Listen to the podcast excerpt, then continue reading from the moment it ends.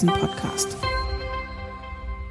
Hallo und herzlich willkommen zu einer neuen Folge des Commerzbank Devisen Podcast. Mein Name ist Thu Lan Nguyen und ich bin Devisenanalystin bei der Commerzbank und heute spreche ich mit Ulrich Leuchtmann, dem Leiter der Devisenanalyse, über das Thema Kryptowährungen und dezentralisierte Finanzmärkte. Ja, auf Englisch Decentralized Finance oder kurz DeFi. Aber erstmal hallo Uli. Hallo Thu Lan. Ja, wir haben ja schon in einer früheren Folge über Kryptowährungen gesprochen und da sind wir zum Schluss gekommen, dass sie sich als Transaktionsmittel eigentlich weniger eignen. Und vor dem Hintergrund kann man dann natürlich den aktuell teilweise doch ja relativ hohen Wert, zumindest einiger Kryptowährungen, hinterfragen. Aber das ist ja eigentlich nicht der einzige Zweck, den Kryptowährungen erfüllen können oder sollen. Klar, die ursprüngliche Idee hinter ihnen war ja, dass bei Zahlungen traditionelle Mittler wie Banken oder Zentralbanken umgangen werden können. Das funktioniert durch die sogenannte Blockchain-Technologie. Jetzt ist es aber so, dass diese Technologie sich nicht nur auf stinknormale Geldzahlungen anwenden lässt, sondern auf alle möglichen Transaktionen. Darauf weisen viele, die den Wert von Kryptowährungen verteidigen, gerne hin. Also es ist nicht nur ein Transaktionsmittel oder ein Zahlungsmittel, sondern es kann alle möglichen Transaktionsmittel vollziehen. Was hältst du von dem Argument? Also klar, die Idee ist ja immer, man spart sich einen vertrauensvollen Mittler. Also man macht Transaktionen, entweder überträgt man Bitcoins beispielsweise, das was wir im Mai diskutiert haben, oder man macht irgendwelche anderen Kontrakte und spart sich einen Mittler. Das ist natürlich erstmal schick, weil erstmal man muss so einem Mittler vertrauen, dass er fair ist zu allen Beteiligten, zu großen wie zu kleinen. Also muss man irgendeine Institution etablieren, die dieses Vertrauen gerechtfertigterweise besitzt. Das kann kompliziert sein und das gibt es vielleicht auch nicht überall. Ja, denken wir an Rechtssysteme, wo keine hinreichende Rechtssicherheit existiert etc. Also das kann schwierig sein und das ist sicherlich nicht überall der Fall. Und deshalb sehe ich schon den Sinn, Verträge zwischen Wirtschaftssubjekten auf eine Basis zu stellen, wo es solche Mittler nicht bedarf. Aber ich habe halt Zweifel, ob das mit diesem Decentralized Finance tatsächlich so funktioniert. Insbesondere bei den aktuellen Implementationen, die wir da haben. Und auch prinzipiell, ob es sowas geben kann. Ob wir wirtschaftliche Transaktionen ausführen können, ohne dass es einen vertrauensvollen Mittler gibt. Wie Gerichte, das bürgerliche Gesetzbuch etc. Ein Problem ist ja auch, dass diese Kontrakte, dass sie irgendwo immer noch eine Verbindung zur Außenwelt brauchen. Wenn wir jetzt einen Kaufvertrag einer Immobilie hier abbilden wollen, brauchen wir immer wieder einen Zugang doch zur Außenwelt. Also wir können nicht in dieser Blockchain bleiben. Das ist vermutlich ein wesentliches Problem, oder? Ja, genau. Also innerhalb dieser Smart Contracts, wie man sagt, also kluger Verträge, die quasi automatisch funktionieren. Ja, also wenn gewisse Bedingungen erfüllt sind, wird automatisch der Besitz einer Kryptowährung und das Eigentum in einem bestimmten Betrag von Kryptowährung von einem auf den anderen übertragen. Das ist toll und das funktioniert ohne Mittler und dezentral, weil es über diese Blockchain-Technologie funktioniert. Der Punkt ist halt nur, dass diese Bedingungen, die dann erfüllt sein müssen, halt irgendwo in dem System kontrollierbar sein müssen. Ja, also wir brauchen irgendeinen Mechanismus innerhalb dieses Systems der Smart Contracts, das mir sagt, ob gewisse Bedingungen erfüllt sind. Und wenn du jetzt ein Haus baust und einen Hypothekenkredit aufnimmst, dann muss es halt derjenige, der dir diesen Kredit gibt, auch sicher sein, dass du dafür ein Haus baust. Weil das ist ja schließlich die Sicherheit, die er dafür hat und dass du das nicht auf einer Shampoos-Party das Geld verjubelst. Das heißt also, irgendwo muss es dann irgendjemand geben, der außerhalb des Systems der Smart Contracts immer noch kontrolliert, ob denn die Besicherung, die du für einen Kredit beispielsweise hast, tatsächlich da ist. Und klar, innerhalb des Systems kann man auch besichern. Ja, also man kann jetzt den Ether besichern mit Stablecoin und so weiter. Aber irgendwo muss es halt eine Verbindung zur Außenwelt geben. Weil letztendlich sind ja Kreditgeschäfte nicht dafür da, dass wir die eine Kryptowährung gegen die andere tauschen oder solche Dinge machen, sondern letztendlich ist die volkswirtschaftliche Aufgabe von Kreditverträgen ja die, dass wir irgendwo Waren und Dienstleistungen außerhalb des Finanzsystems finanzieren und solche Aktivitäten finanzieren und besichern. Mit Dingen außerhalb des Finanzsystems. Und deshalb ist halt meine Frage, man braucht immer irgendwo einen Kontakt zur Außenwelt, der über das hinausgeht, was im Smart Contract automatisch geregelt werden kann. Das heißt letztendlich, wir brauchen immer irgendwas, was dann doch wieder Vertrauen schafft außerhalb dieser Welt. Also ich glaube letztendlich, man kommt nicht drum herum, Institutionen zu haben, die dieses Vertrauen haben.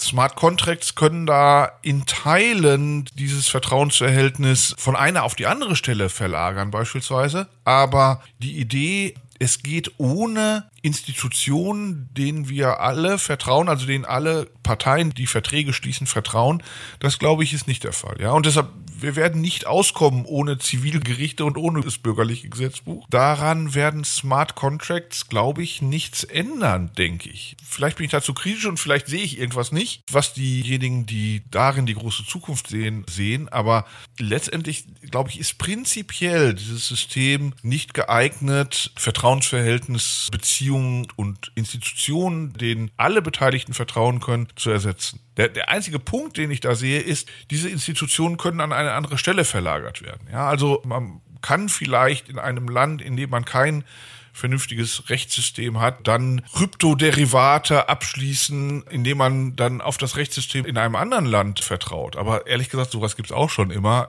Wir haben schon immer in International Finance den Punkt gesehen, dass viele Kontrakte nach britischem Recht beispielsweise abgeschlossen werden. Also diese Übertragung von Rechtssicherheit eines Systems in ein anderes Land gibt's immer schon. Das mag jetzt vielleicht dann ein bisschen Transaktionskosten günstiger sein mit Smart Contracts, aber ich glaube, der große Gamechanger, das sehe ich nicht, dass sie das sind.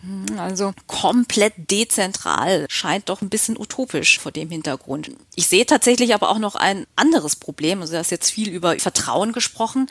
Klar, die Idee ist, auf diese dritte Vertrauensperson, wenn möglich, zu verzichten. Also die Transaktion oder den Vertrag verifiziert. Aber wenn ich das jetzt alles auf die Blockchain verlagere, dann vertraue ich ja stattdessen der Integrität des Systems, der Blockchain, die ja dann ab sofort diese Verifizierung übernimmt. Wenn jetzt hier ein technischer Fehler passiert, dann gibt es aber da auch nicht wirklich etwas, was ich machen kann. DeFi ist zum aktuellen Zeitpunkt, soweit ich weiß, ja auch nicht reguliert und ich habe hier wenig Rechtssicherheit. Und eine wichtige Eigenschaft von zentralen Institutionen ist ja, Unsicherheit zu verringern. Und ich frage mich, ob das wirklich durch DeFi gegeben ist, selbst in diesen Transaktionen, die abbildbar wären auf der Blockchain.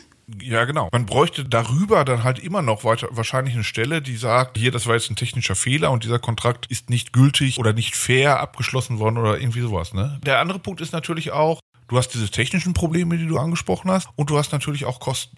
Es ist natürlich so, dass wenn wir zentrale, vertrauenswürdige Institutionen schaffen, wie Gerichte und Gesetzgebung etc., dann kostet das was. Ja, also wir müssen die Richter bezahlen und wir müssen die Parlamentarier bezahlen, die die Gesetze machen etc.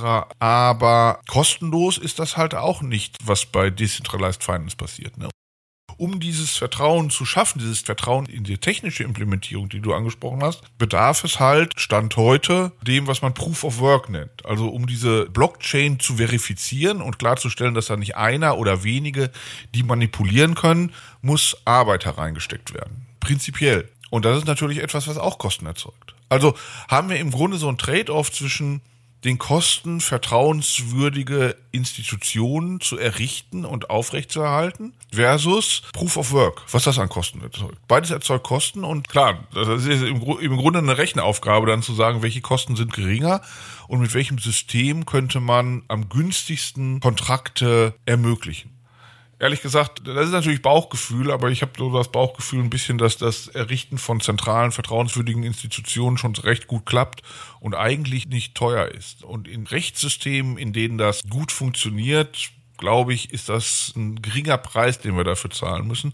Der Proof of Work, das ist halt etwas, das kann hohe Kosten erzeugen, wie wir bei Bitcoin beispielsweise, wo das schon in hohen Volumina genutzt wird, ja sehen. Ja, also der Stromverbrauch für Bitcoin ist erheblich. Oder gibt es da Alternativen, wo wir um diese Kosten herumkommen oder die weiter reduzieren können, Thu Lan?